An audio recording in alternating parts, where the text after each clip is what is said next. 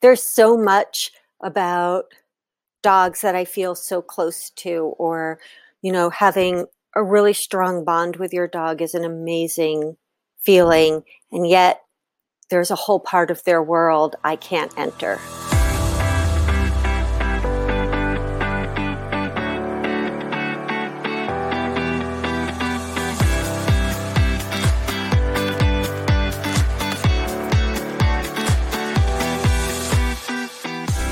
Hi, everyone, and welcome to Dog Lab. Today's episode is Making Sense of Smell with our guest, Jessica Schulte.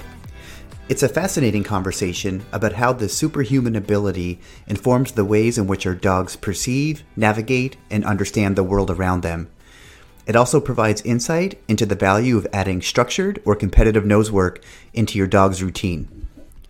Jessica is a certified dog behavior consultant and a certified professional dog trainer and is one of the first nosework instructors certified on the East Coast and has been teaching nosework classes for well over a decade. She has been the Odor Recognition Test National Coordinator for the NACSW, as well as the editor for the NACSW newsletter. Jessica competes with her own dog Tricks in canine nosework, where they compete at the elite level. They also compete in rally, rally free, and freestyle. Jessica works with Instinct Dog Behavior and Training in New York City, teaching manners, obedience, and solving behavioral issues for dogs and their people.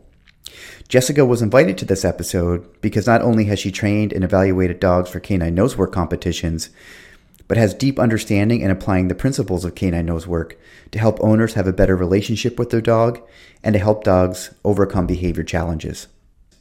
So, with that background information, here is Jessica Schulte.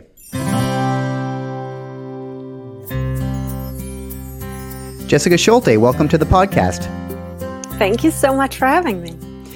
So, there's a lot to get through here. Let's start by just acknowledging the entirely different world that dogs live in and how they perceive the environment. So, regardless of whether or not one does detection work or competitive nose work like you do, um, how, how important is it to understand this ability and how it colors and shapes their experience as they move uh, throughout the world? Oh, I think it's it couldn't be more important. I think dogs, um, while they do use their vision, they really go by smell first. They can smell emotions on us. They can smell hormones on us. They smell things in the world we're not even aware of. Um, when I'm teaching, I tell my students that for a dog, like if you compare our vision with a dog's smell and you imagine walking down the street with a blindfold on, you wouldn't be able to figure out where you were in the world, feel safe, understand what was going to happen next, know where you were, know if the person that you love is by you, unless you reached out. I mean, just by vision, you wouldn't know. Um, all that stuff we do with our eyes dogs are doing it with their nose. And if you think about looking at the world, like if you look at a garden or a flower, you take in a flower, whereas a dog can smell each petal, can smell if there was a drop of water on that petal, can smell if an insect walked on a petal, if a foot crushed the flower or stepped on the flower, you know, hours ago, if another dog peed on the flower, I mean, we just see flower. And the dog gets this huge bouquet of information that we tend to just take for granted. We don't even think about that when we let our dogs stop to investigate something. Yeah, it's it's um, it's sort of mind-boggling, and it's one of the things that I think about a lot of times is if I could pay a million dollars or $10 million just to see what it's like to perceive the world like them for just a minute, I mean, I, I would figure, I would try to figure out a way to do it. Um, because I think in terms of how we train or how we look at our canine family members, that they really are living in a different world. Uh, and it's, it's definitely important, like you said, just to understand just how amazing that ability is how it changes how you know how, how they perceive things. And I think I was reading in one of the studies um, that that will be in our reference list, but you know, a lot of people know that dogs can smell people, or they know that they can smell a shirt that they've worn, and they see that you know in terms of tracking you know the, the, dogs on TV and, and and those types of things where they smell a shirt and they go look for someone. But I believe they've done controlled studies where like people just hover their hands over a swab. They don't even touch the swab, and dogs can discriminate and know who who the person was. Um, it's it's mind blowing. it is mind blowing. Um, I hate that I can't experience that. I hate that there's so much about dogs that I feel so close to, or, you know, having a really strong bond with your dog is an amazing feeling. And yet there's a whole part of their world I can't enter.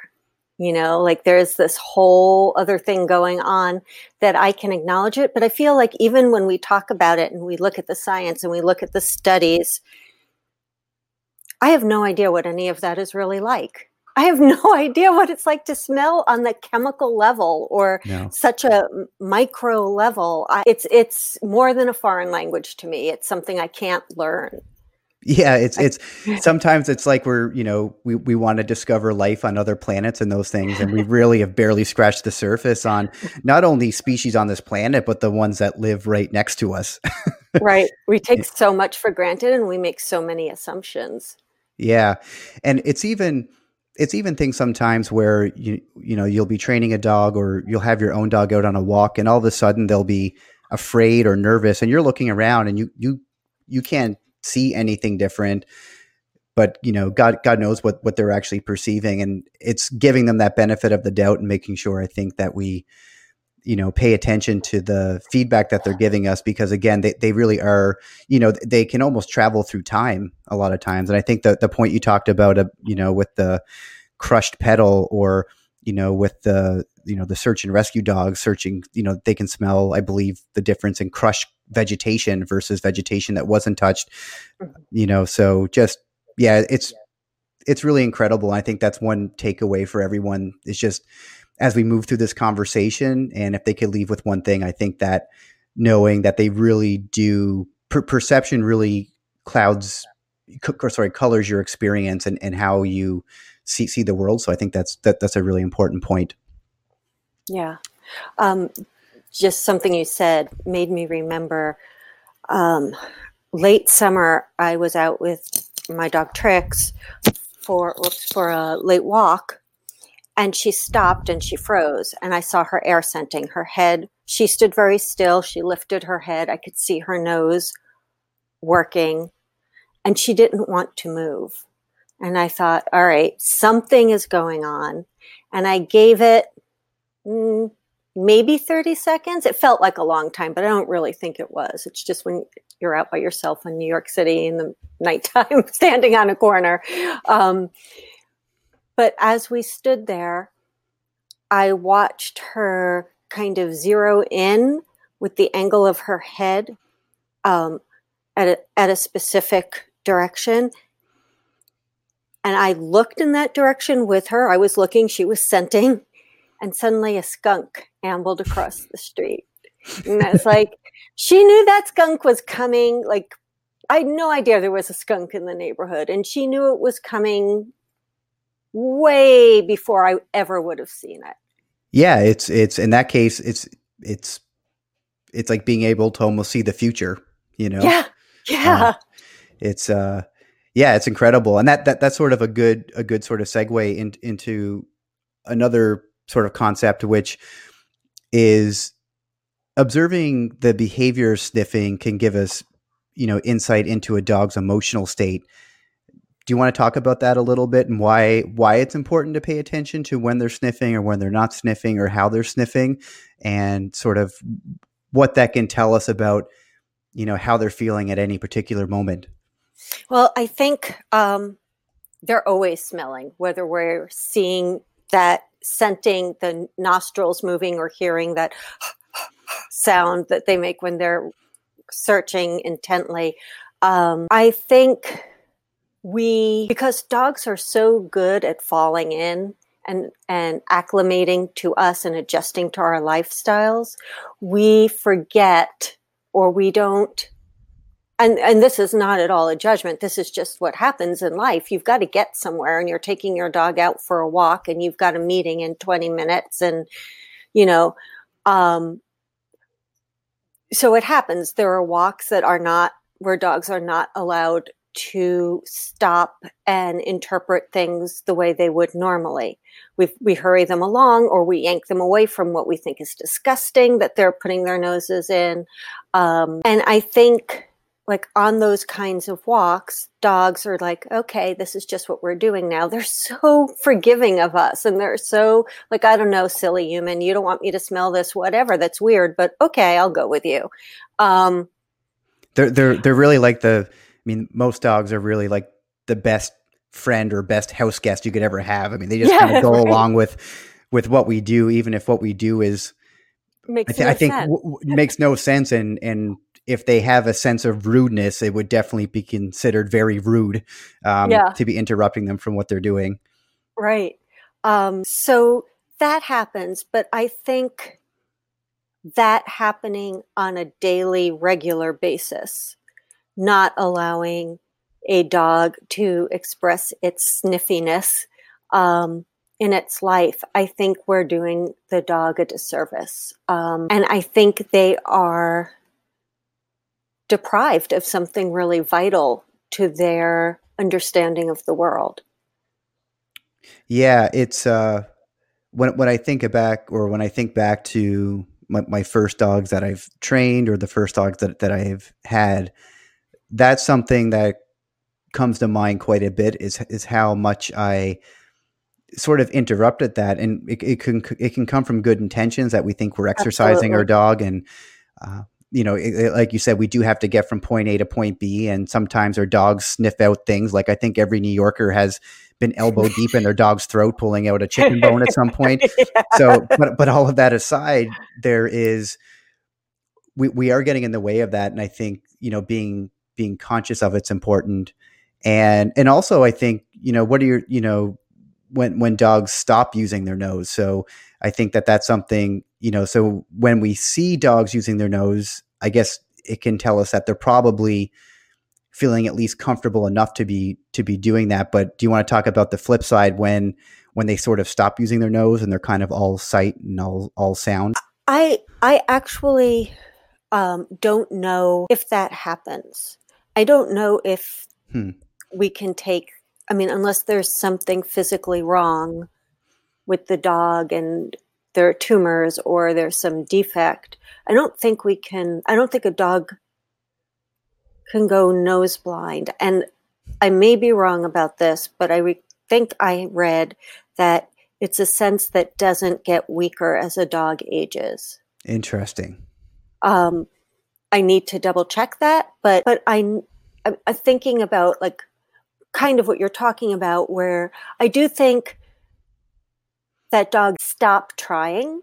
Hmm. They just get used to the routine and they know if they're going to put their nose on the ground or start snuffling along, somebody's going to yank on their leash or call them or say no, or um, they're going to get interrupted. So they stop using their nose to investigate that way. But I don't think they can ever, just like if you're a sighted person, how could you walk down the street and not see things? Like, even if you're not looking, right? right? Like for specific minute things, you're still seeing wide swaths of street or a bunch of trees. Like, you know where you are visually. I think a dog can do that by their by their nose as well.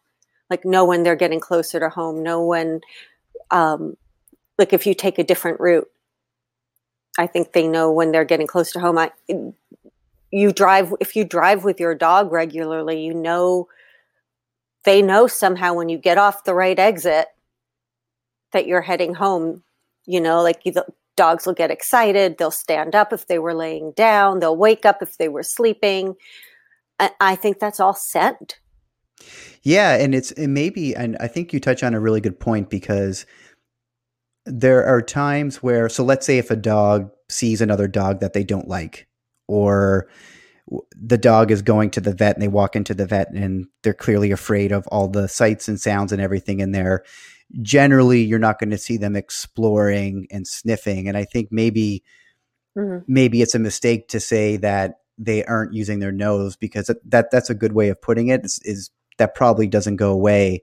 But so maybe a better way of putting it is dogs who aren't exploring with their nose are, are, are really like the the way that we view it, where we actually see them you know, sort of taking things in.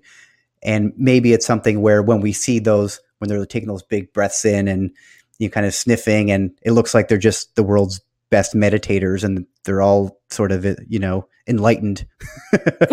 um, but but there's times where they aren't doing that and and that for me sometimes points to the fact that they might be feeling uncomfortable or those types of things so so maybe i frame that wrong but so you know, are there things that we should watch out for in terms of if they're not exploring when they have the freedom to? So, one of the things I see in nose work classes a lot are dogs who are environmentally sensitive, who are very uncomfortable in new or different environments, won't explore or hunt with their noses because they need to feel safe mm-hmm. to be able to turn their attention to something else. Um, so when I work with very shy or fearful or environmentally sensitive dogs, I allow them as much time as they need to be in a new place before they decide they can put their head down and look for some food that I've hidden um, or that even that I've just placed two feet in front of them.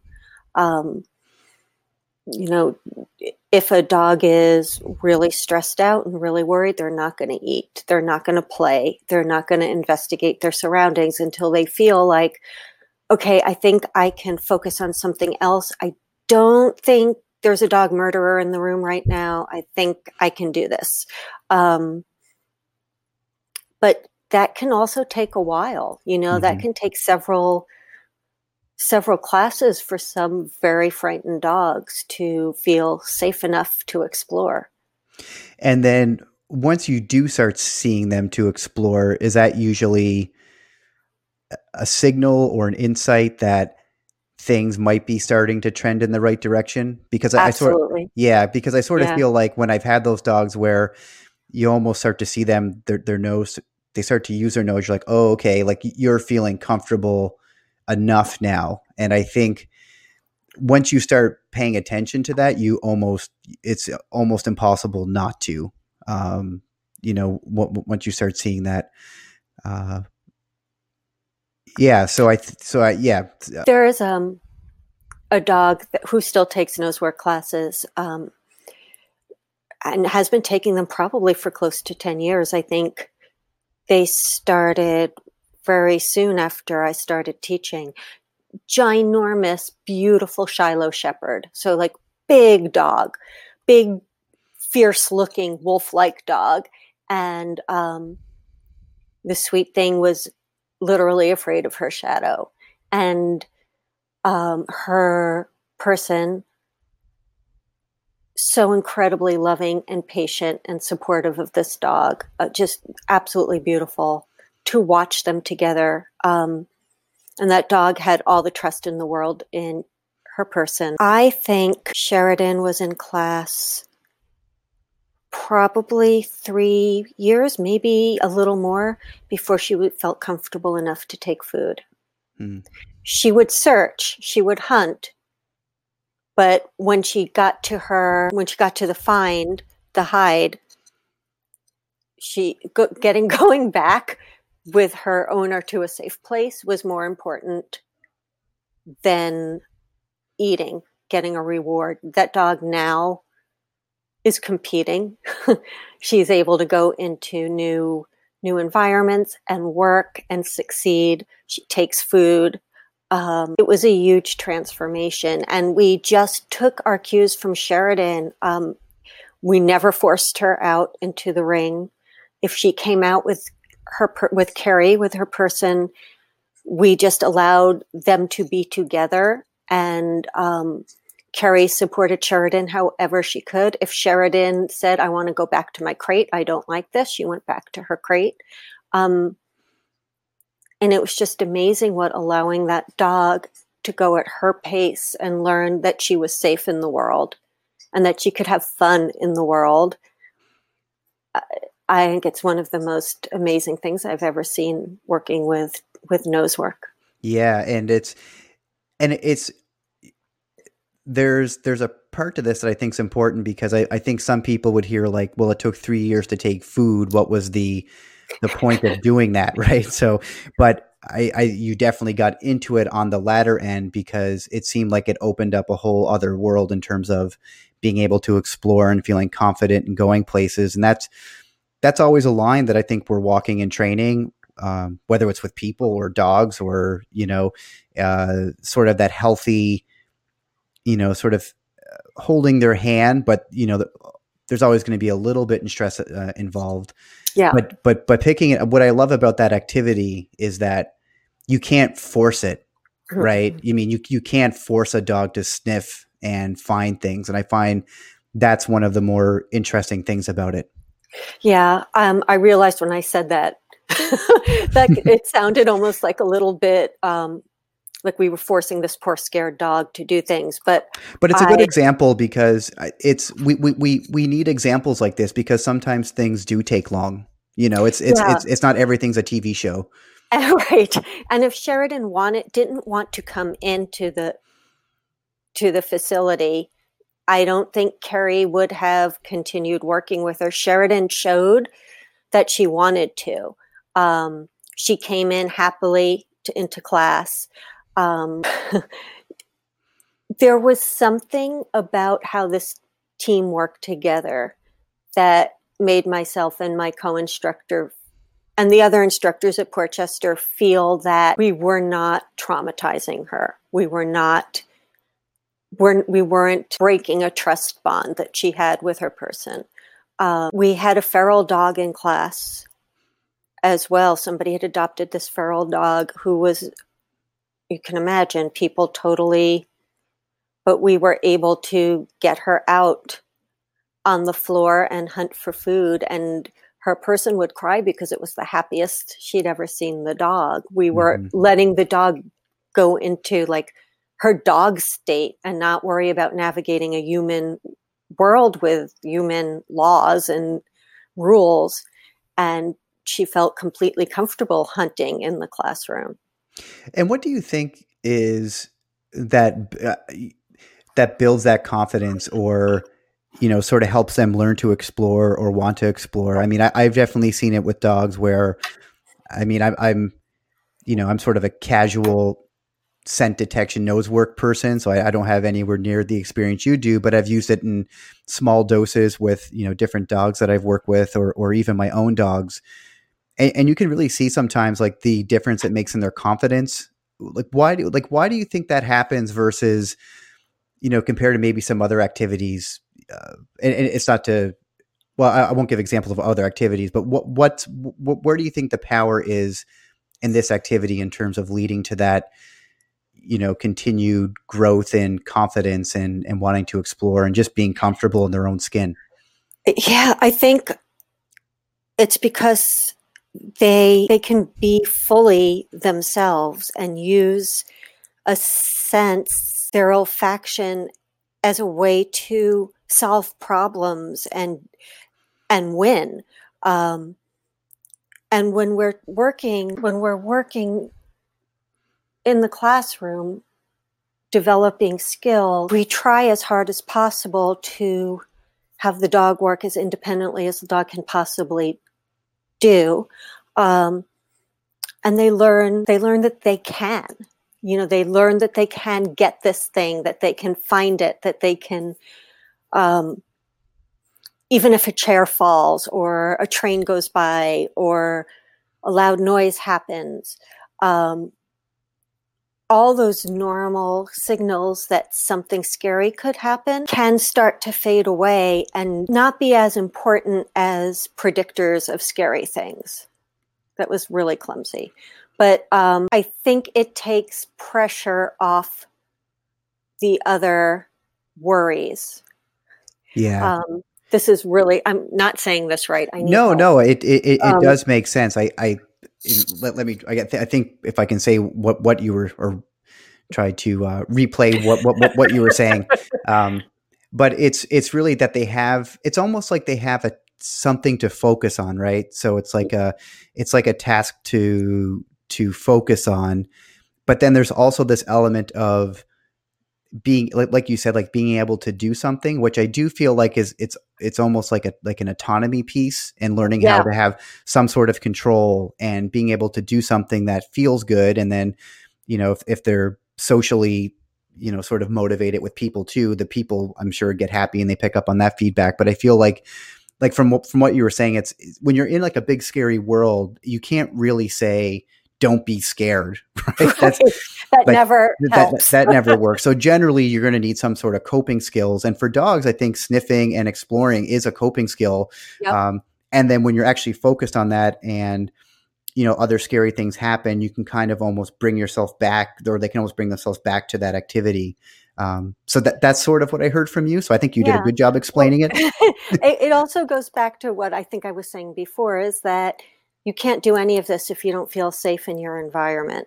So it allows us to see that a dog feels safe enough to trust that those other sounds or or movements um, that they feel safe even though those those things are happening even though the train went by even though um, a dog barked even though um, a chair fell or something fell on the floor where they were searching right near them and they notice it and they're like, eh, no mm-hmm. big deal. And they keep going.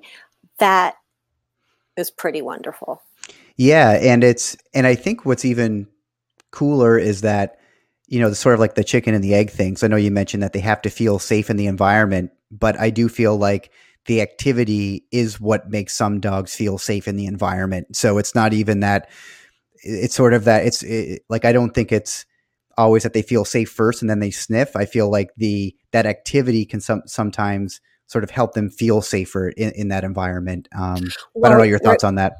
Well, we we definitely see displacement sniffing, right? It, um, you know, if I'm working in a non-nose work environment with a dog and we're outside and I know the dog um, doesn't feel safe in New York City or is worried about scooters, you'll often see a dog put their head down and sniff, sniff, sniff, sniff, sniff. Um, you can see this sometimes in um, you actually you can see this even sometimes in nosework competitions but i was going to say like in obedience or agility but it happens i don't think it's sport specific if a dog feels stressed suddenly you see them start sniffing things mm-hmm. right it's um it's like twirling your hair or biting your lip um, it's a coping strategy. I or New York, way- you curse at people, I guess, but um, um, but it's more, um, yeah. So it, it's a pro-social sort of coping skill, yeah. Um, or, or, you know, it, it, it's it's um, it's appropriate coping skill, right? And it allows them, it gives them a pause, or it allows them to disengage from whatever's going on because they're worried about it. Um, I don't know. It'd be really interesting to know if the sniffing that happens when they're doing that displacement behavior is any different sniffing when they're exploring or hunting. Like, what is going on that makes that calming and soothing? Yeah, definitely. And I and I believe there are studies as well that talk about that sniffing can actually lower. And this might might have been in the the field study um, it's unpublished work, but I think they looked at, but I, I think they actually measured that took some physiological measures with mm-hmm. pulse and heart, and you actually saw like the pulse drop or like yes. the, so, and I think the the the breathing slowed. So it's almost like meditative. yeah, it's almost like anyone who practice mindfulness or does those things. I mean, it's almost yeah. like it seems like they're getting some of the same benefits through that. So I think that's sort of the the other thing too, where and that that can lead to like less reactivity or like yes. less fear and those types of things. Right. So, going back to what we were talking about before, not letting our dogs sniff regularly on walks, um, we're we're taking away coping skills. We're taking away self-soothing skills too. Yeah, hundred you know, percent. Yeah, it's not just investigating; it's it's self care. you know, sniffing is the self care for dogs. Yeah, hundred percent, and and uh, yeah, we definitely want to encourage that. So, uh, and let and your we'll, dog sniff. Let your dog sniff, and we'll and we'll, we'll come back to the relationship piece because I do want to ask about that later because I think there, there there's some interesting things as there uh, interesting things there as well. You know, and and, and we, we we did just touch on the the dog field study, and they in that unpublished work, and again, the link to this will, will be in our references. Um, it's unpublished, but it, it seems pretty pretty interesting in terms of stuff that probably should be explored further. Um, wh- where they actually looked at dogs who were on a short leash, a long leash, and off leash, and they looked at the the amount of time sniffing, and I believe it was around three to four times more sniffing when they were on a long leash or off leash. Off leash was the best, but it, but the difference between the long leash and off leash actually wasn't that much, but there was a huge difference between the, the amount of times you spend sniffing on a short leash than a long leash. Um, so why do you think that is? And do, do you think that both this and, you know, what, what you've learned from your experience, um, should, should, should that guide how we do our walks with our dogs? Um, I don't want anyone listening to this think, "Oh my God, I'm," you know, I don't let my dog sniff because I keep them on a short leash. Because um, there are realities of life, and there may be very good reasons to have your dog on a shorter leash. Um, and again, like if it's bad weather or you're late for something, like it's okay to get to point A to point B. But I think there also have to be times when we allow the dogs to sniff, and the leash lengths and the off leash and on leash piece are so interesting because it tells me that our dogs are trying to be really good on leash. That we've spent most of us spend a fair amount of time teaching our dogs to walk on leash, to pay attention to us, to not do things without asking first, to sit before this, to lay down before this, to go to their bed, to get out of our hair. Um, and I think that's some of what's going on when they're on a short leash leash. They're closest, closer to us. And so they know our rules are in effect. And I think as they can, like a longer leash may signal to them that they don't have to pay as close attention to what we're saying. And they take more liberties with their movement, um, how fast they move, how slow they move. I mean, some dogs move really fast to stir up air when they're, you know, we see that happen in class all the time. Like dogs will run around and then stop hmm. and be like, oh, it's over there. Wow. Um, so there's all sorts of physical stuff that goes on when dogs are exploring their world. And off leash, I think they can move as slow or as fast as they want if they want to roll in something because they like the way it smells. They have that opportunity if they want to suddenly turn 180 and chase another scent um, if they want to just stand there and sniff the grass and try to figure out if there are little moles or voles underneath that they would like to dig to get to. They they have all those options that they just don't have when they're being asked to behave. Yeah, and and you touch on a good point because sometimes you really do just have to get from point A to point B, or or there are some dogs who need, you know, maybe some more vigorous exercise where the leash might might be shorter. But it's definitely important to keep that in mind and make sure we're giving outlets at least sometimes to practice sniffing, either on a longer leash uh, or you know off leash if you're lucky enough to have those opportunities. Yeah. What I what, what I thought was interesting there though is because there wasn't that much of a difference between a long line and off leash, that was sort of interesting to me that I think some owners are kind of concerned, well, if I use a long leash, is it really the same as as off leash? And I guess the answer is no, but how much different is it really? And you're probably getting a lot of bang for your buck still. So if you're somewhere in New York City where it's just not safe for your dog to be off leash in Central Park, or different places, but you can definitely use a long line at, at, at different times. So even if it's a few times a week, but I think giving your giving a dog an opportunity to really just explore the environment, uh, in addition to going from the you know apartment to the doggy daycare or going for the run in Central Park, making sure they're actually getting that time to do the stuff that they like to do. Yeah. Yeah. And I think freedom of movement too, you know, that ability mm. to, um, to turn in the direction you want to turn in when you want to turn is incredibly wonderful, especially if you're chasing scent because, you know, scent on the wind does all sorts of crazy things. So the ability to, yeah, to suddenly move, change direction um, is super important.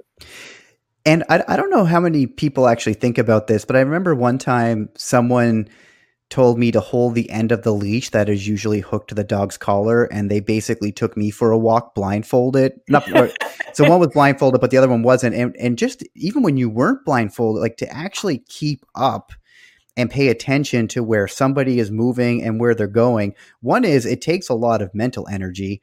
Yeah. And the second thing is it's frustrating as hell. Um, and I couldn't like their patience is a lot more than than than mine is. So so your point about freedom of movement and having opportunities to do that is is is definitely true. And I would definitely, if you want to, you know, have your neighbors think you're weird or maybe you know take videos of you but you know if you're out with someone actually hold the end of a leash and have someone take you on like a two minute walk and change directions. Yeah, it, it's it's, it's eye opening it's an awesome exercise. I love that.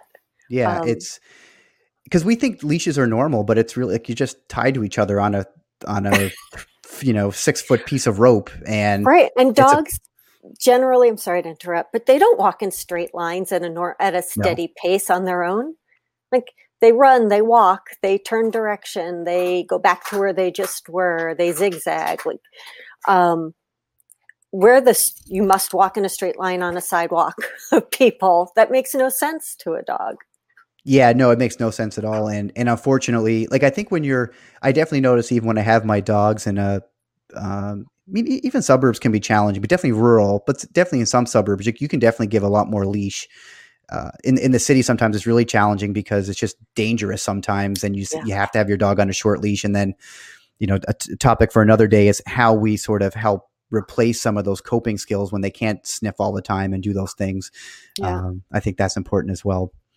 So, uh, yeah. So the um, so an, so another thing is so Horowitz, Hecht, and Dedrick. Uh, uh, Horowitz has done a lot of great work on yeah. on uh, on on the ability of a dog's nose. And and Julie Hecht is definitely I've taken classes part from her that. before. Yeah. She she's uh, amazing. But I was lucky oh. enough to take part in a study, or Trix was lucky enough to take part in one of their studies. Oh, really? Uh, yeah, yeah. It was our claim to fame. yeah, um, yeah, that's really cool. And they did some research where they found that pet dogs seem to rely on eyesight and their owner more than their nose in a task which involved them determining which of two plates contain more food. And I think they did it where it was either covered or not covered, and they kind of looked at how well they did and how, or how often they chose the the plate with more food. And it seemed that their ability to use their nose to their full capacity, um, almost like it.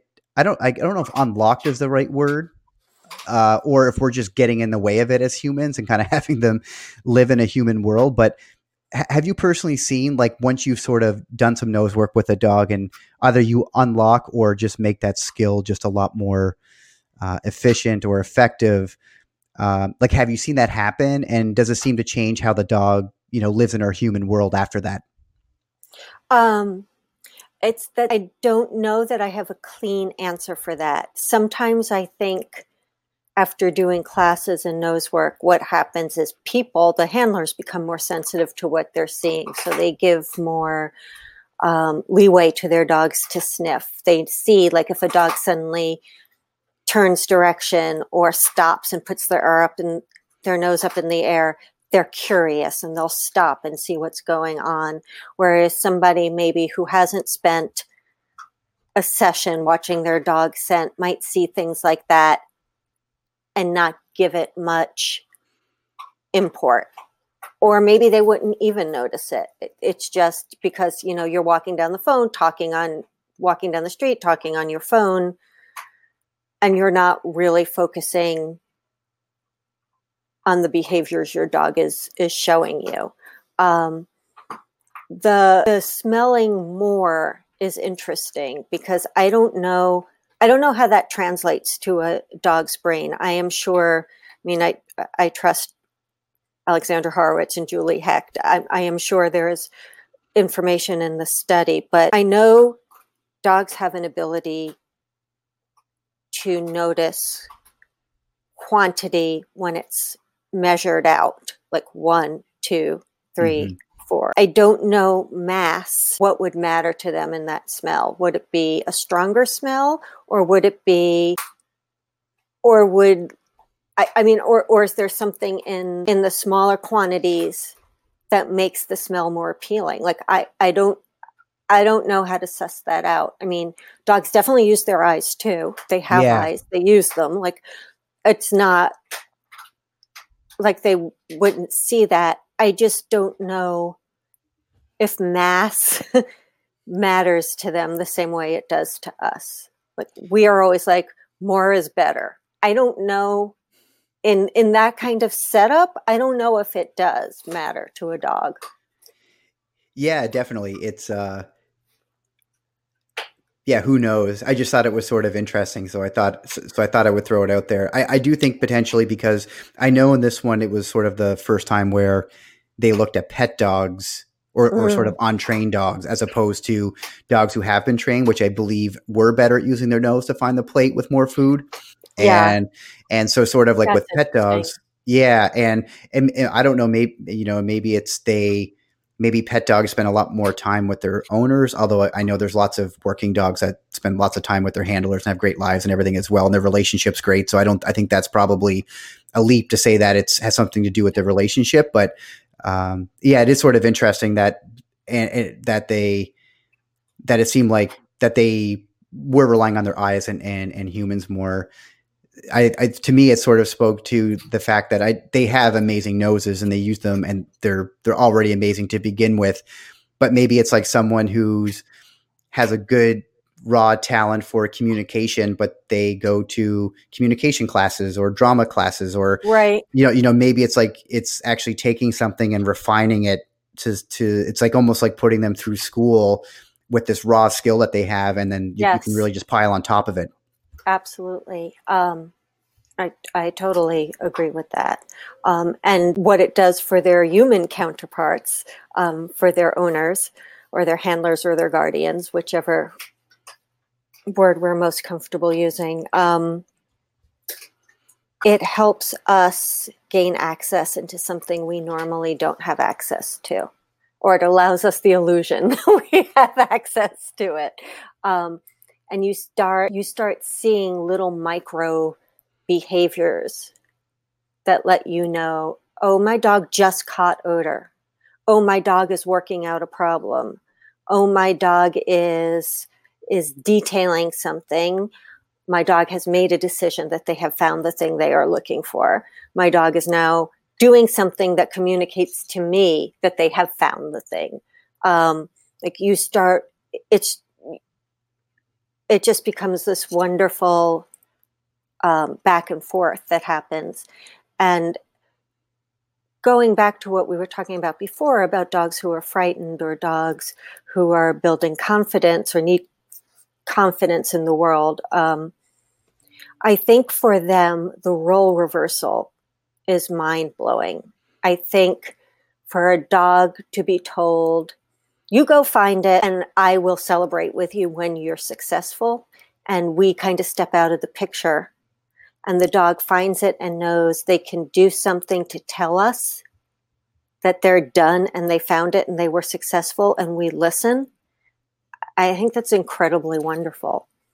Yeah, it, it is. And I, I definitely want to come back to the, um, to the whole relationship piece because I think that that is super important, and that also could be a reason why the dogs did better. Like maybe maybe it was sort of the the like I don't know how how much of the study the, their humans were there, but maybe there's you know a, as you become skilled at working with your dog at nose work, you're, you're going to be able to do things to help them rather than impede them. So I think yeah. that's a, a, valid point. We'll come back to that. And and the other study was uh, just about eyesight and nose that that's important. Uh, Polgar and Miklosi did a study, and when asked to accurately choose between their owner and a stranger. So, so the dog was asked to choose between a, an owner and, the, and, and a stranger. The the average pet dog often chooses sight more frequently and uses it more effectively than than smell. Um, and in fact, when asked to rely on only smell in such studies, they generally perform at only chance. So I think like wow. it's yeah. So they they definitely obviously have this amazing you know capability with their nose, but there are times that's sort of surprising where they're actually are using their eyesight. And I think this sort of anecdotally, uh, I would say most pet owners, you know, may, you know, especially if there's multiple people in the household and you're walking down the street and the dog sees you, they definitely kind of just look at you and kind of get alert, and then yeah. you get get that tail wag. Like I don't, I don't, even though they could be sniffing, they seem to rely a lot on on eyesight. But yeah, it's just sort of interesting and and kind of a reminder of, again, we really have no idea. like, what, like how they are figuring stuff out or how they're perceiving stuff, but uh, yeah, yeah. I mean, I know that exactly happens. Like if I'm coming home from the subway and my husband takes Trix out to meet me. There are times when I think, oh my God, she smelled me because it seems like she's looking in the right direction and she's all like every, every fiber in her body is, is focused on, oh my God, she's coming, she's coming, she's coming, she's coming. And then there are times when I, that happens and I feel like she doesn't realize it was really me until I get close enough for her to like come up and sniff me. Yeah. Like there there are times when I'm not sure like what is the when is the point that you know it's me? Um and it is funny like sometimes she'll have to sniff a little bit on me. I mean it's fast, but she'll sniff and then it's like, "Yay, it's you." Um so I I'm not really sure like when what shifts, you know, when they're looking at using their eyes and then say, Mm, no, I need to sniff this to make sure, or vice versa. At least your dog is excited to see you because sometimes, sometimes like I try to play this game and then like Joey will see me. He's like, eh, like he just sort of looks at me and moves on, and my feelings are hurt. And um, he just really doesn't care. So at least your dog cares. Uh, but yeah, no, it's it's definitely interesting, and, and but it's something like it's a fun, kind of a fun game to play. I think for people too. Like the next time that happens, and maybe kind of like stand around a tree and see if they smell you versus like when they actually see you from far away. Yeah, yeah. Um, but it's sort of a cool thing. Yeah. Um, cool. So yeah, so so so given all that, let's let's talk about canine nose work. Um, so I honestly, eh, I have a very you know crude sort of understanding um, of it. So maybe you could tell us a little bit about what it is and, and why you've chosen to dedicate so much time to it. um, so canine, I think it's super important to know that canine nose work is an activity. Um, and there is no reason that you have to take part in it in order to compete um, you can just do it because it is so much fun to do. And that is more than enough. Um, so in in the activity, we hold on one second. That's okay. This would this wouldn't be a, a dog podcast without a dog barking. So hold on. Um, okay, so canine nose work. The activity is about teaching dogs to find specific odors um, in an environment that is different every single time, or it's a new environment every time. Um, to seek out those odors and then communicate that they have found them, much like you see on TV when drug dogs or bomb dogs are working, or even search and rescue dogs. Um, and we start by building the dog's independence and their ability to problem solve and deal with frustration. So, in the very beginning, all we really want to do is tell the dogs when you do this thing, it's all on you and you can be successful. So, we set the dogs up so that their expectation of success is strong and it becomes fun. It's, we never want it to be a test. We don't want it to be frustrating. We never want to put the hides out just to make the dogs work hard. I want my dog to walk into every search thinking, cool, this is going to be awesome.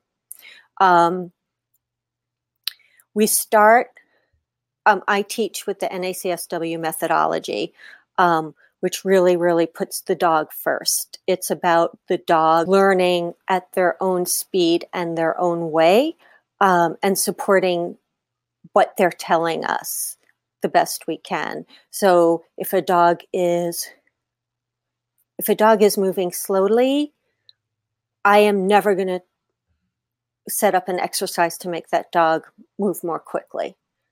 Um, I would much rather see value in how that specific individual is working um, and point out all the cool things that you can see when a dog works slowly. Um, once th- in the beginning, we and we start with food in the beginning. I everybody's really everybody rushes to teach odor right away, and there's nothing wrong with it. There are a million different ways to teach scent work. Um, but the truth is, teaching a dog to recognize a specific scent is the easy part.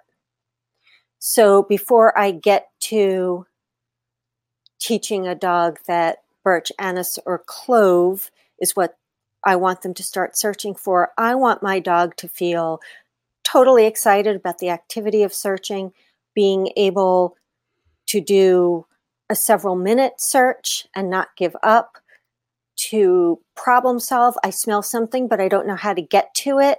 How am I going to do that? I want my dog to have an understanding of hides that are elevated, hides that are hidden and not necessarily accessible. Um, I want all those skills solid um, before I introduce odor. And our feeling about that, our reasoning for that is when you don't have to teach a dog to search for food.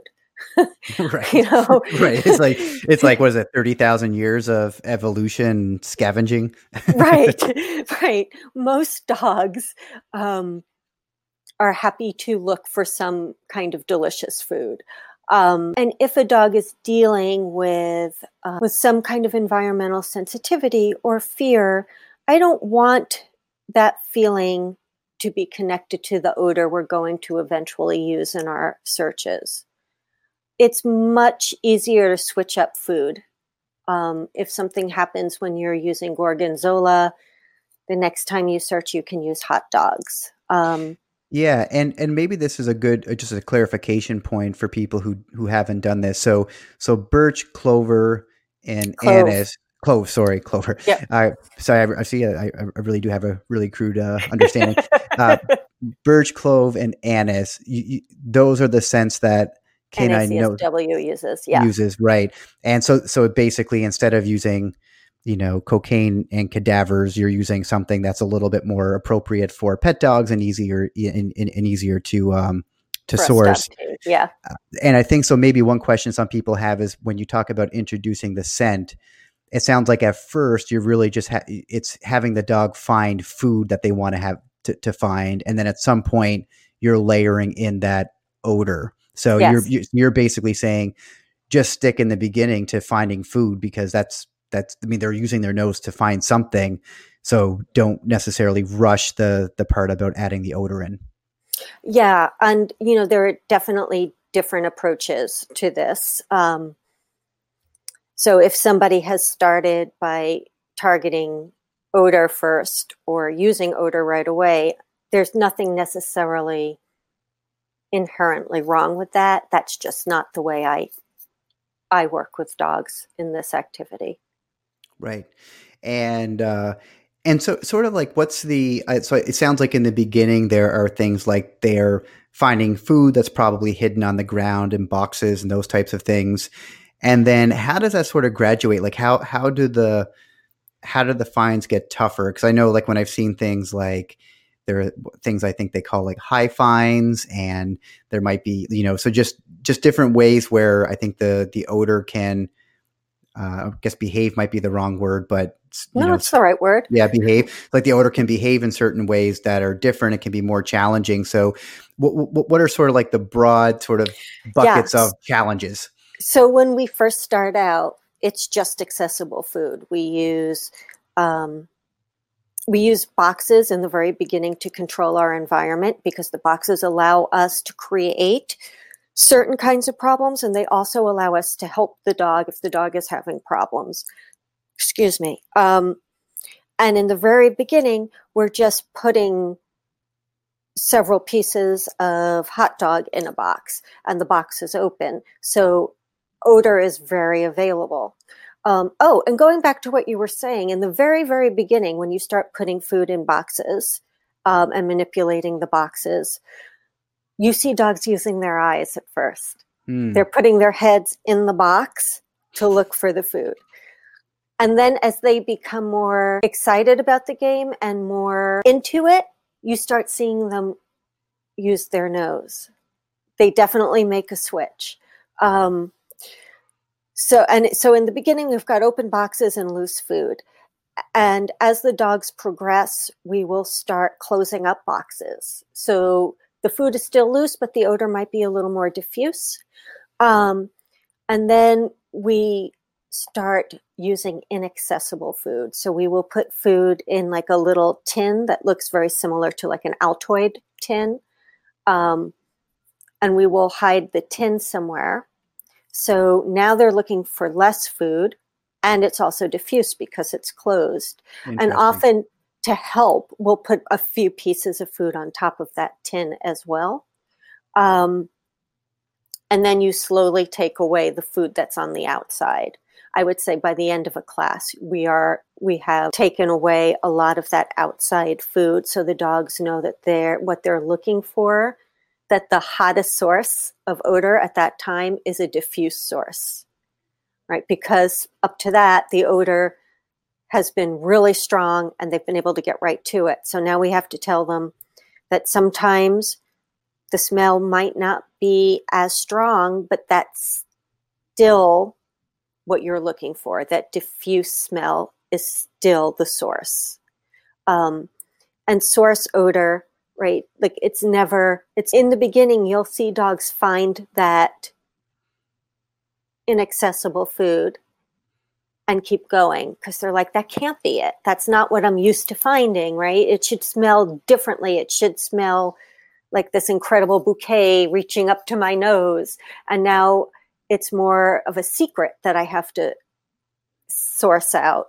Um, and we'll let them go see if there's something else they should be fine. Like, okay, they just noticed that, but they're not sure that's really it. They're looking for what they're used to. They're used, they're looking for that open box of food.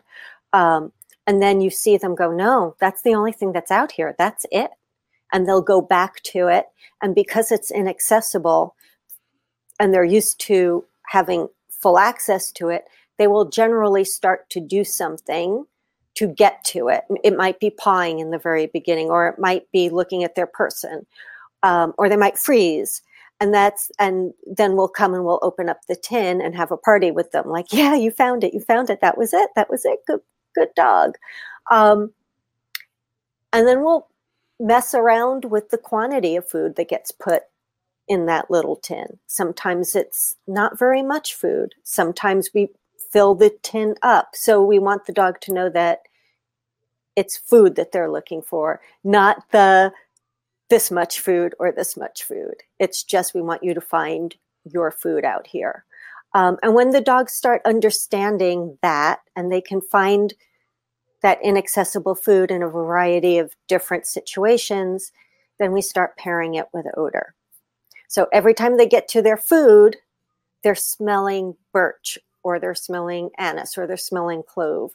And we're feeding them and rewarding them over that odor. So they're starting to associate the joy of the hunt and the reward with that smell of odor. And you can start then taking away food and just having odor out there. And the odor has taken on the joy of food so the the odor becomes a strong enough motivator all on its own. Wow. Yeah, that's that's that's really cool. And is that similar to cuz I think one of the questions people ask is like is this how is this similar to how you know various, you know, detection dogs whether they're detecting drugs or you know endangered species poop or you know whatever it is like is is is it people always ask me is it is it similar to to how they do stuff in professional peop- ways? The people who started NACSW are professionals. Um, they are drug and bomb dog handlers.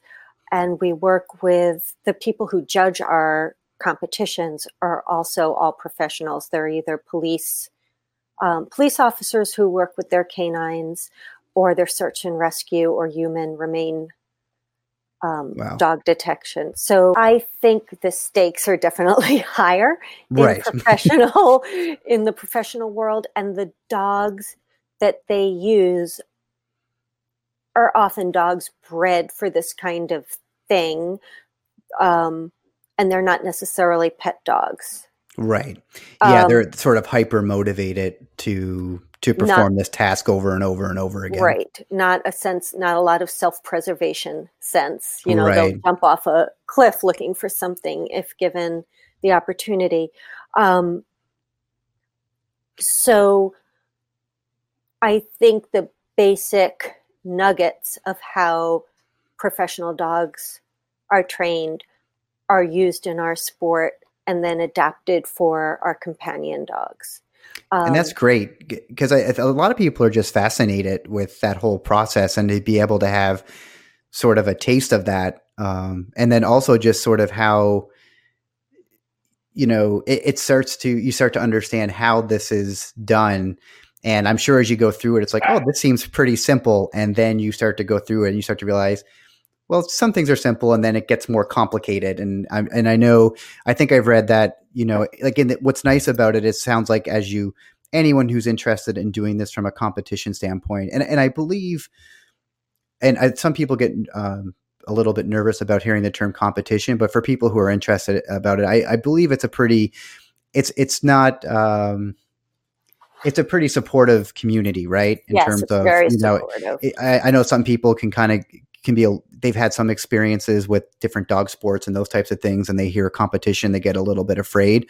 But i from what i've heard it's it's it's a pretty supportive environment and in, in the beginning the the tasks are easier but it does actually build up to at some point where i, I believe like you do searches in cars or um, so our every every nosework competition and every NACSW nosework competition for a title for a nosework title um, has four elements.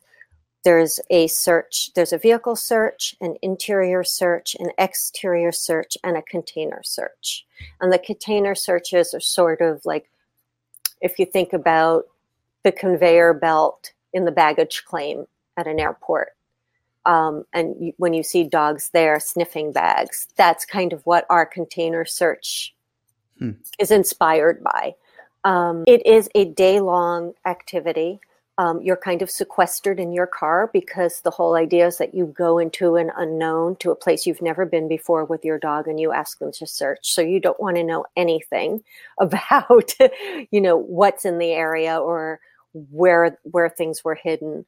Um, and the trials, people who host these trials are amazing to me because it is no small feat to find these places that will allow 40 hand, dog handler teams to descend and search all over their property. Um, so it's a big to do. And if anybody can, you can go to the NACSW website and look at the calendar and see where trials are being held. And there's almost always at least two searches that spectators can watch. Generally, interior searches we can't accommodate, but um, exterior and vehicles we almost always can and containers often we can. Um, and it's just amazing to watch team after team walk into a brand new environment and you tell your dog to search and off your dog goes looking for birch anise or clove hidden somewhere in that environment. Um, so in the nosework one level there's always just one hide in each in each search, and you have a time limit, um, anywhere from two minutes to three minutes per search area to find what you need to find. Uh, Nosework 2, you have up to two odors in each search, and you'll be told, or actually, it can be up to three, um, and you'll be told how many in each search And in nose work three, you can have you can have up to three hides in a search or no hides in a search, and you don't know. So your job is to go in there and find what there is to find, call finish, and get out.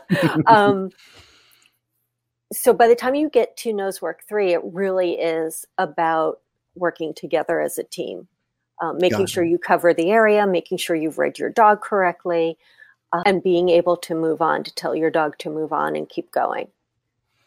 Very cool. Yeah. So it's it's nice because it so it's a lot of the same concepts, really cool stuff, but it you know com- geared towards it sounds like you know pet owners, which is you know really awesome. So I think one of the questions here, you know, some people might have if if they're interested in this, and I've, you've already answered, you know, the fact that you know th- th- this really is it, th- this is an activity for for most dogs and owners. So th- I think if someone's interested in this, they should probably reach out. But just sort of how difficult is it for somebody to get started and you know are there types of dogs that that seem to enjoy it more uh, or you know are there you know are there yeah like what sort of indicators is this something that might be something good for you and your dog um, i'm not just blowing smoke i've yet to meet a dog who did not like this right i've seen dogs who have been a little wary or timid but i have never seen a dog start nose work and be like yeah I'd rather go pay the bills now. You know, like right. Um, so far in my experience, puppies, senior dogs, Chihuahuas to Great Danes, I've seen do this sport, uh, this activity, and and have a really good time. Um, yeah. So, oh yeah, so it's really a more of a function of the owner. It sounds like probably than the dog for the most part. Um, well, the person's the one who has keys to the car. Yep. so if you're going to get to a training facility, it's up to the human part of the team. Um, and it's different in how we teach it than, say, going to an agility class or going to an obedience class or freestyle or rally class. Um, we only have one dog working at a time because we do allow reactive dogs in the class. We want every dog to feel safe when they're out um, on the floor. And because food is involved in the, especially in the very beginning where there's loose food out, we don't want dogs who are out on the floor searching for food to worry that another dog's going to come running out and take it from them. I don't really want any fights on my right. in right. my nose work class over who gets to find the food first. So um, so where other classes you may have more than one team out on the floor at the same time, all doing the same exercises or working on different pieces of equipment or different routines. Um, in nose work, we pretty much watch one dog at a time search. Um, and what ends up happening in class is that the entire class treats every dog that's out on the floor as though that dog was theirs. And everybody begins rooting for the dog. And you start hearing people in the class go, Did you see that? Did you see that? He caught it. He caught it. He's, you know, and it, it becomes this wonderful environment where everybody's rooting for everybody. And the really cool thing about a nose work in person class um, is that you see dogs work the same problem. So one dog goes out on the floor, let's say to find a hide that's been placed two thirds up on the wall on a vertical surface. And it looks like that dog isn't catching it at all or is doing all these random things. And then finally, you see them work the problem and find the odor. And then you see the next dog come out and do almost exactly the same thing. And you're like, oh man, that's not, it wasn't like a fault of my dog. That's how the odor's working. That's how they're catching right. it. That's how they're working it back to source. And if you only had um, a study of one dog, I think it would be really easy to make incorrect assumptions about what your dog was doing. Um, yeah. So getting to see that over and over again and getting to see even the differences sometimes in a very small dog and a very high dog because they will catch odor in different a tall dog not a high dog um, they'll catch odor in very different places and you'll see sometimes sometimes you'll see a difference in how they work it and sometimes you won't. There's this amazing maltese in our class named shorty um, who i miss dearly. He's no longer with us but he worked high hides faster and more efficiently than any tall dog in the class. It was amazing. That's this cool. little guy would just go out and nail it every single time Yeah. I, and what I like about that too is the fact that you do allow, you know, some reactive dogs to take part as well. Because I think that there are owners with reactive dogs who, you know, may want to do an activity and it can be really difficult to do other types of sports and those and those types of things. And yeah and I think that this is one that could actually potentially help as well. Uh, you know, to sort of have them in a place where they get to do do this type of stuff, and they're sort of there's almost like a you know, depending on how it's done, you could almost get a desensitization, counter conditioning effect a little bit. Um, you know, if they're reactive to other dogs or maybe a little bit nervous of people, that's probably encouraging to some people as well. That you know, hey, this is something that could potentially, especially if there are some people who are really hungry to. It's almost like a they want they want to do things with their dogs. And they want want a sense of community, but especially with the reactive dog, it can be very isolating. Well, what I, yeah, and to that point, I think um, you spend so much time like walking your dog at midnight or early in the morning or going out when people aren't around or apologizing for your dog or feeling embarrassed or frustrated. And you can bring a reactive dog into class and get to see this whole wonderful new side of the dog. And you see the handler start to appreciate their dog in a whole new way. And you see that relationship kind of take root in a new way and really bloom. And I think that travels outside of the classroom.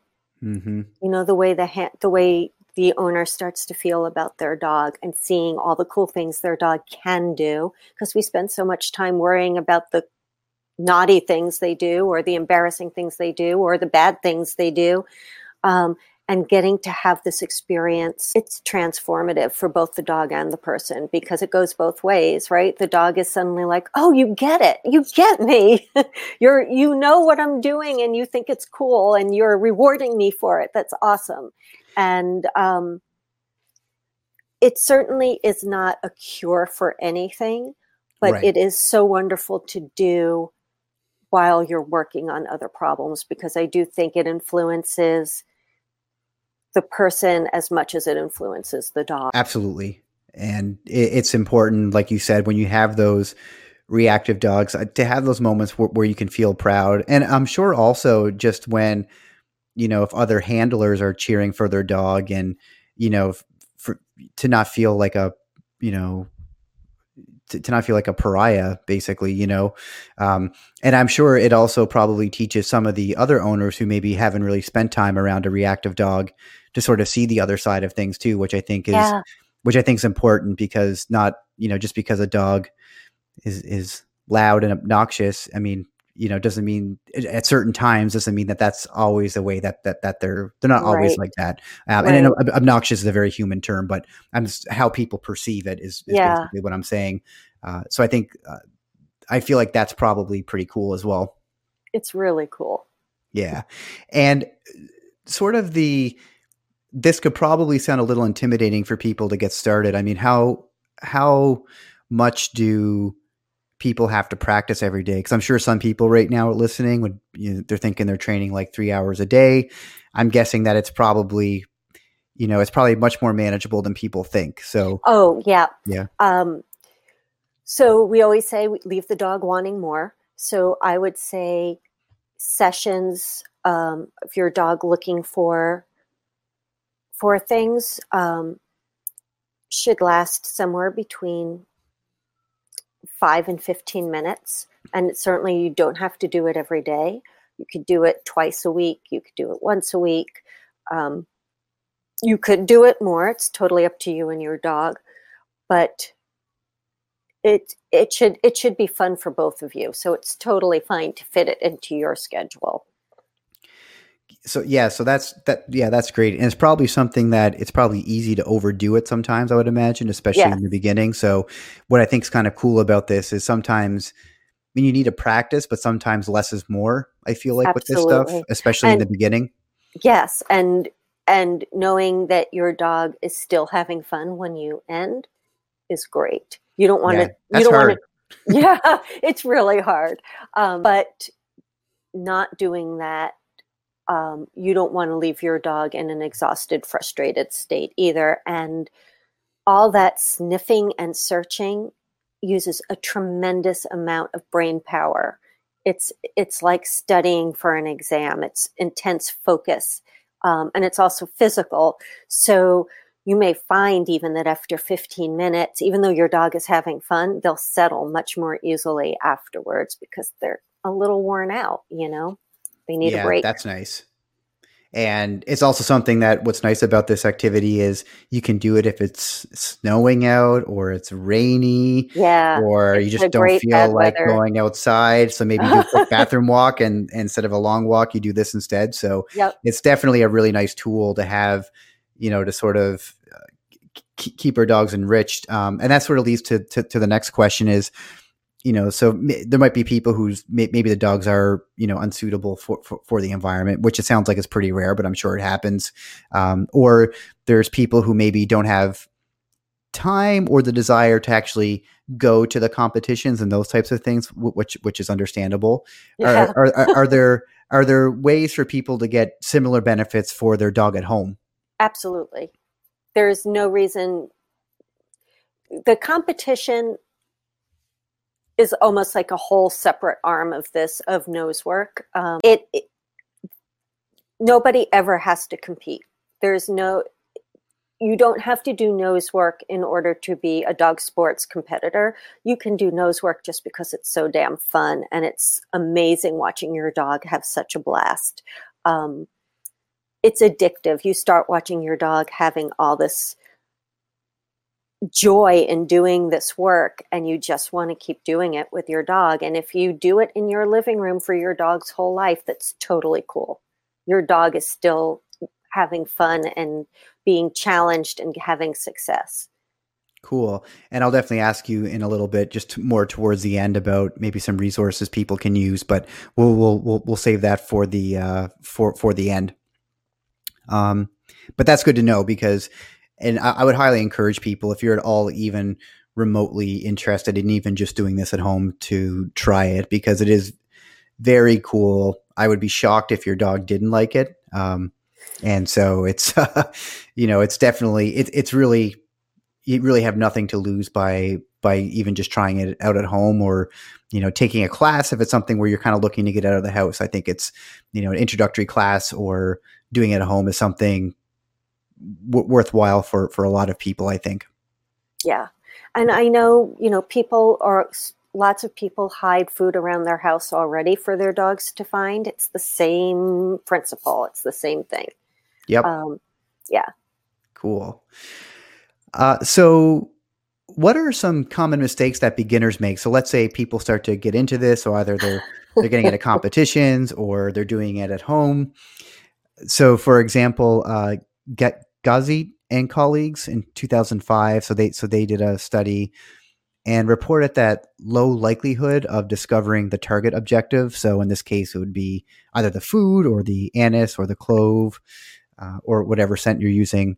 It resulted in diminished motivation, um, as did p- poor use of rewards. It, it, it can do the same thing. So basically, if your dog isn't successful all the time. It sounds like it can be demotivating. And if you're using poor rewards, it can be. And what I thought was sort of interesting about this one is that once the demotivation happens, it can be difficult to reverse. So, for people getting started, what, what are some things they can keep in mind so that their dog can learn, they can have fun and stay motivated and prevent digging a hole that might be difficult or frustrating to get out of? Um, there are I think I think the biggest problem could be twofold. It's expecting too much from your dog right off the bat um, and not staying at foundation levels, not pairing with food, not feeding its source. Um, it's a feeding its when your dog finds the thing, once you're hiding a thing and they're no longer looking for food in a box, the reward needs to be for the search and not for the communication back, if that makes any sense.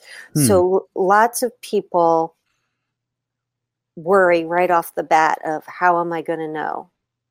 I need my dog to do X, Y, and Z. Um, and in their worry that they need to understand when their dog has found the thing, they put so much emphasis on the alert behavior that the dog thinks it's the alert behavior that gets rewarded and not the uh. search. And so sometimes if they're frustrated or they don't quite understand what they're supposed to be doing, they'll resort to the behavior that gets most reinforcement, which might be a sit or a bark or a paw, um, pawing at something. Um, that's not to say teaching an alert behavior is wrong. There are schools of training that teach that teach alert behaviors or final responses right off the bat.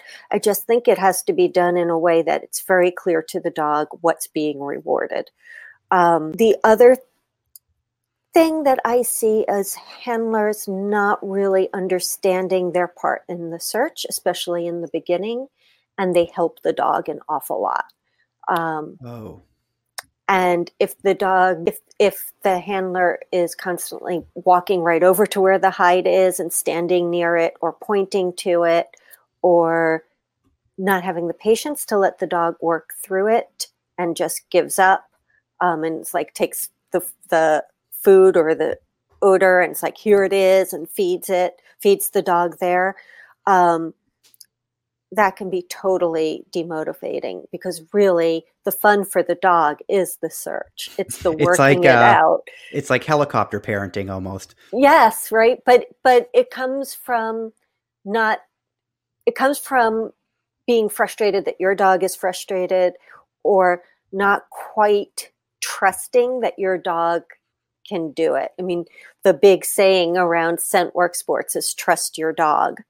Um, and in the beginning, you'll see new handlers, they're searching as much as the dog is. Like they're looking at in the environment and going, oh, I bet it's over there. And so they'll just walk over to where they think someone might have put a hide and insist their dog search there rather than letting their dog find out where it is on their own. Um, because I will say 10 out of 10 times, you're going to be wrong about where you think that hide is.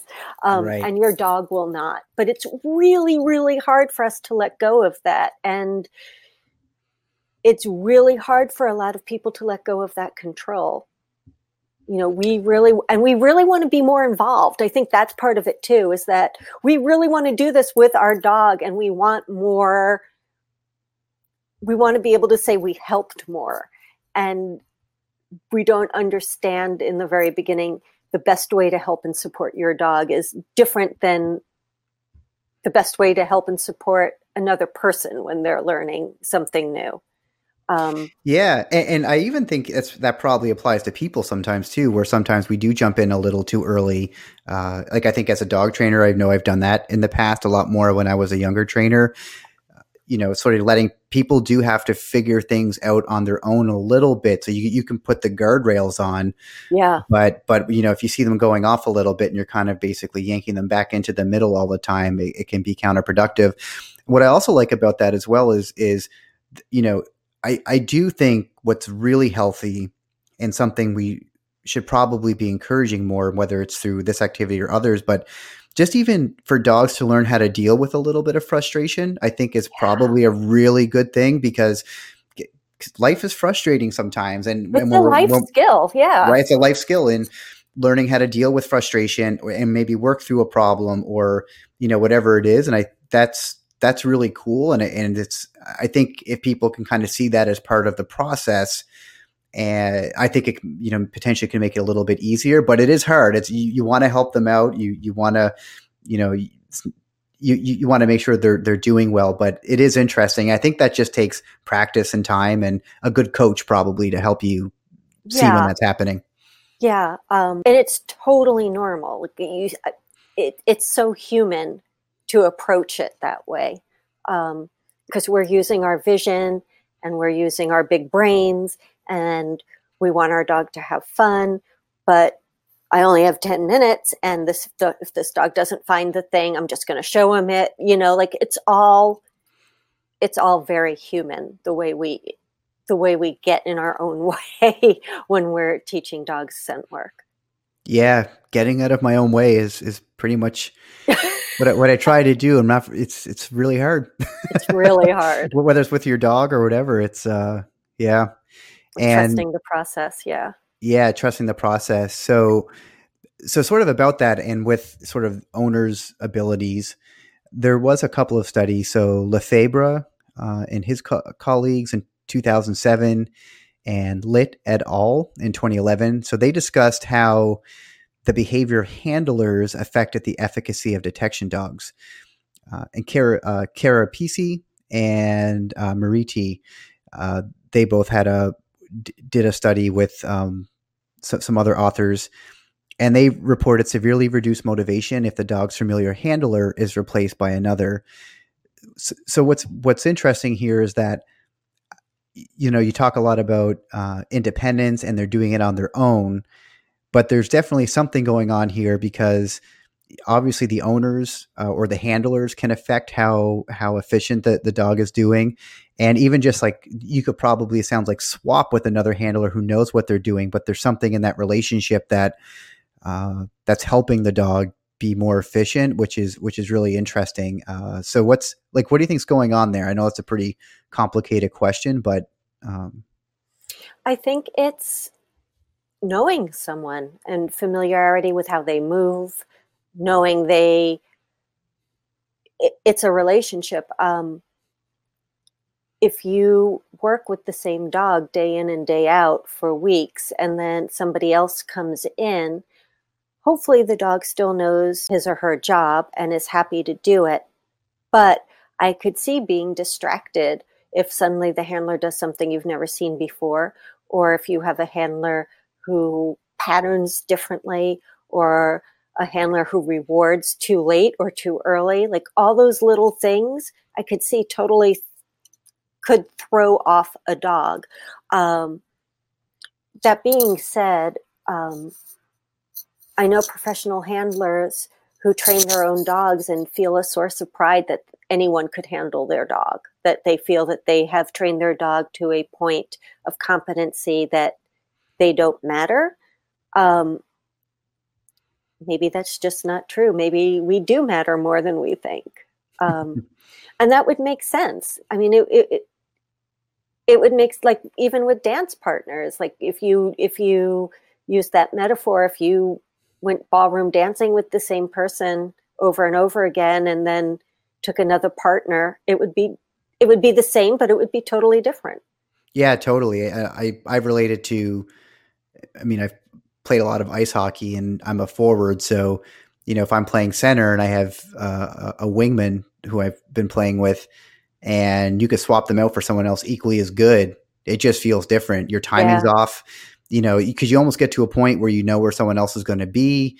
You don't even have to look at them. You you, you can read subtle things from them as well. Um, and and there's even just a comfort thing. So yeah, I suspect you're right that it's it's you know relationship based, and and even though they are independent and doing stuff, you're still there, you know. And I, it, they're, they're it, it's even just being that sort of like I don't know, like just helping them feel like, yep, you're on the right track. Let's keep going, or I've got I've got your back, Yep. whatever it is.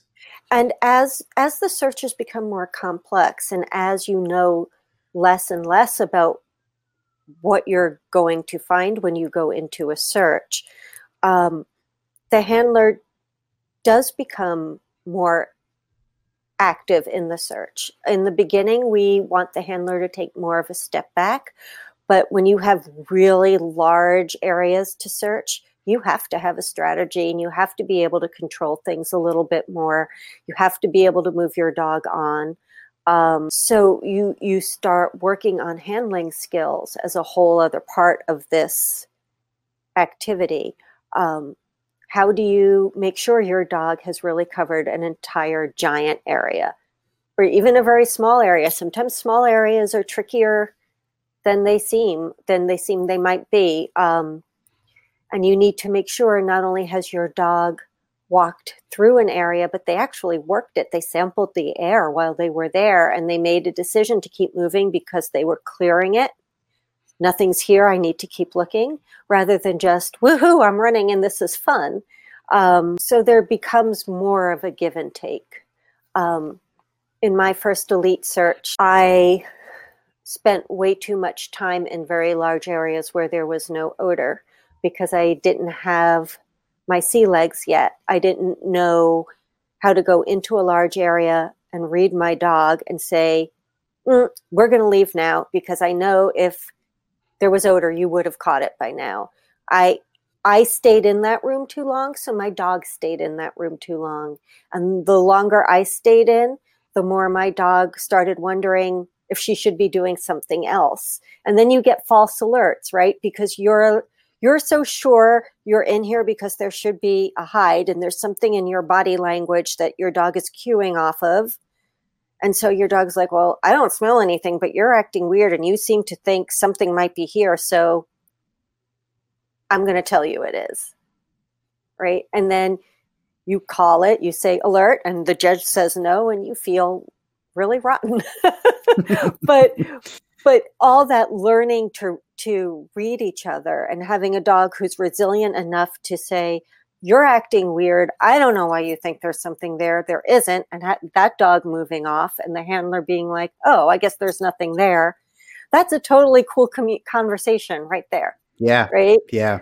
Um it's also And a cool it- conversation the other way if your dog if your dog alerts because you're standing still and looking at something that gives you tons of information too like oh, we need to work on this because you're taking way too much information from my body language than i want you to Yeah, definitely.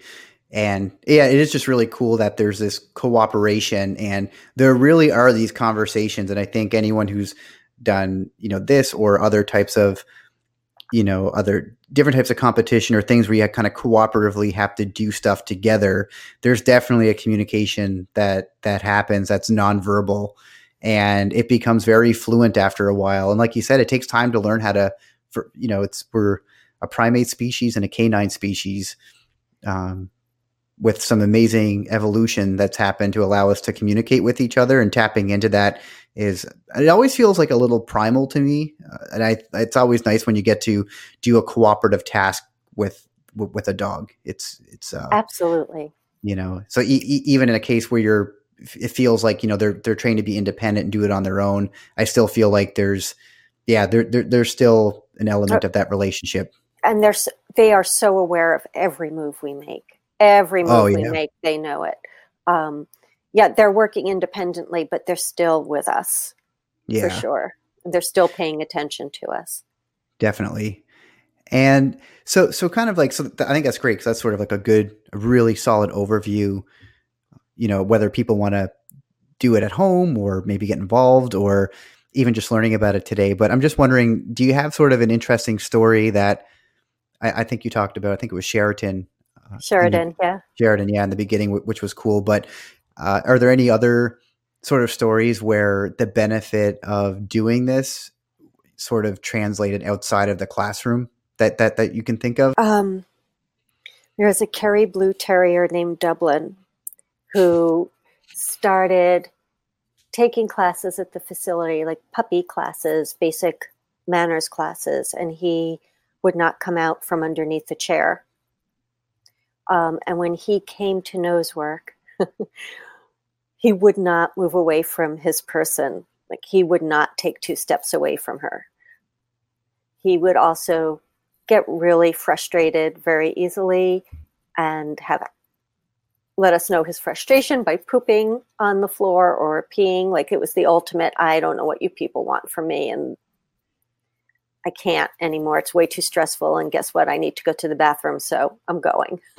Um, and jean hung in there with him and he became a little machine. He would come out and search um, and never give up and and just be amazing out there working. And she decided she wanted to compete with him, and I believe um, we lost him recently too. She got two two Nosework three titles with him, so she was one away from her Nosework three elite title. But I recall talking to her, and she and her saying he's just transformed.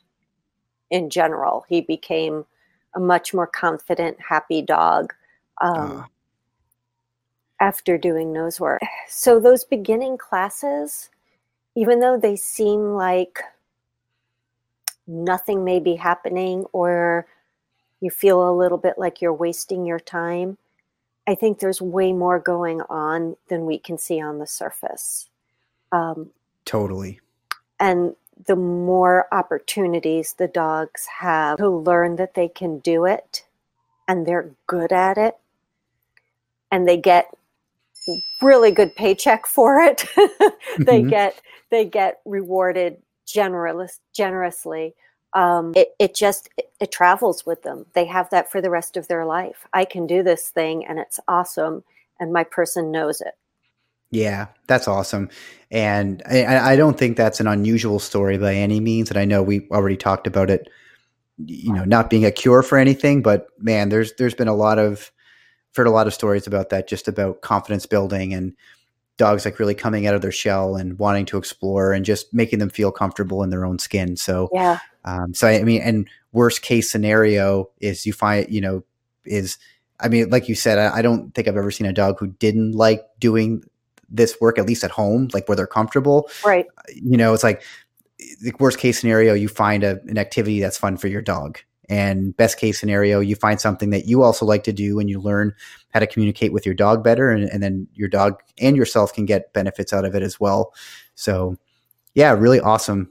Just uh, very cool stuff. So, uh, j- just for the, the, last couple of questions here. Um, so, this one is if somebody wanted to get involved with canine nose work, uh, how can they get started? And if somebody wanted to just try it at home first, uh, are there any helpful resources? I believe there are a million YouTube videos. so if you Google nose work or scent work or canine nose work, um, you know, some may be better than others, but it would give you a good idea of how maybe to start on your own. I would also, especially in the beginning, really recommend taking a class with a certified nose work instructor. Um, CNWIs go through a pretty rigorous training period where we are taught a whole lot about olfaction and odor. Um, that allows us to put together, I think, some pretty great syllabi for for our nose work classes. Um, there are online opportunities too, which can be certainly could be fun. Um, and I don't want to discourage that, but I do also just want to repeat that there is nothing that beats in person um, classes where you get to watch many dogs work. You learn so much. Um, and your classmates start telling you things that you didn't see about your dog that they see because you know we have so much emotional baggage attached to our dogs and so many assumptions but when you start hearing your classmates telling you what they're seeing your dog do it's it's really amazing. It's really my dog did that. Are you sure? Like, and they're like, oh yeah, oh yeah, your dog caught odor way across the room. You didn't, you know. Um, and we actually videotape a lot. We encourage our students to video class because there's so much you don't see in real time. And when you can go back and look at the video objectively, I mean, because let's face it, getting up in front of a class of people sometimes is a little intimidating. Sometimes it's a little embarrassing if your dog's having an off day. Sometimes you worry you're taking too long on the floor and people, you worry that people are impatient with you. Um, so when you get to watch the video with all that taken away from you, you see so many amazing things that your dog did while they were searching that you might not have caught in real time because of your where you were standing in the room or how you were feeling, or maybe you got distracted and were worrying about picking up groceries on the way home, or um, you just didn't see it because it happened so fast. Video is an amazing tool. Yeah, yeah. Great. Cool. And then the last question here to sort of wrap everything up and this doesn't does not have to be uh, nose work related, although it can be. It's uh, something I ask to all guests. So, just based on all of your experience and all that you've learned, if you could share one piece of advice with pet owners everywhere, what is it? I don't know. Um, oh, Brian, I just went totally blank. That's okay. You can take your time. I think as the the purpose of the question is, you know, if we just, like with someone with all of your experience and working with, you know, I would assume at this point in your career, hundreds, if not thousands, of dogs, both from a behavior perspective, uh, you know, just working with with pet dogs and seeing lots of different things. If there was one thing you could impart on everyone, if you had the chance, well, I think it's you know before I mentioned that trust your dog slogan, but I think that does carry over into real life that even if things feel hard, they're going to get better because you're committed to working with your dog. You love your dog. Um, and if you find a really good trainer to hang in there with you, you're going to see change. That's awesome. Dog, yeah. Yeah. Yeah, that's that's great. Cool. So we'll end it there. Okay. All right. Oh wait, I have one more thing. Oh, okay. I have a cool nose fact that I love cool. to tell people. The slits in a do- on the side of the dog's nostrils that allows your dog to exhale without disturbing what they're smelling in front of them. So Whoa. the air comes out in that little from that little slit, and it creates um, like a little eddy that also pushes air back in, but they're not disturbing what they're sniffing in front of them. Wow. How cool is that? That's it's ridiculous. and you know why a dog's nose is wet, right? I, I well, why don't you tell us?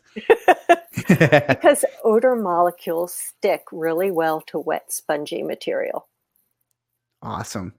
So now I know when my dogs wake me up in the middle of the night with their wet nose on my leg that they're getting a big dose of my i guess my scent sticking yes. to their nose or so um, absolutely awesome well thank you very much oh, and you. and i'll put your contact info in, in the references at in the um, episode guide as well. So thank you very much. Thank you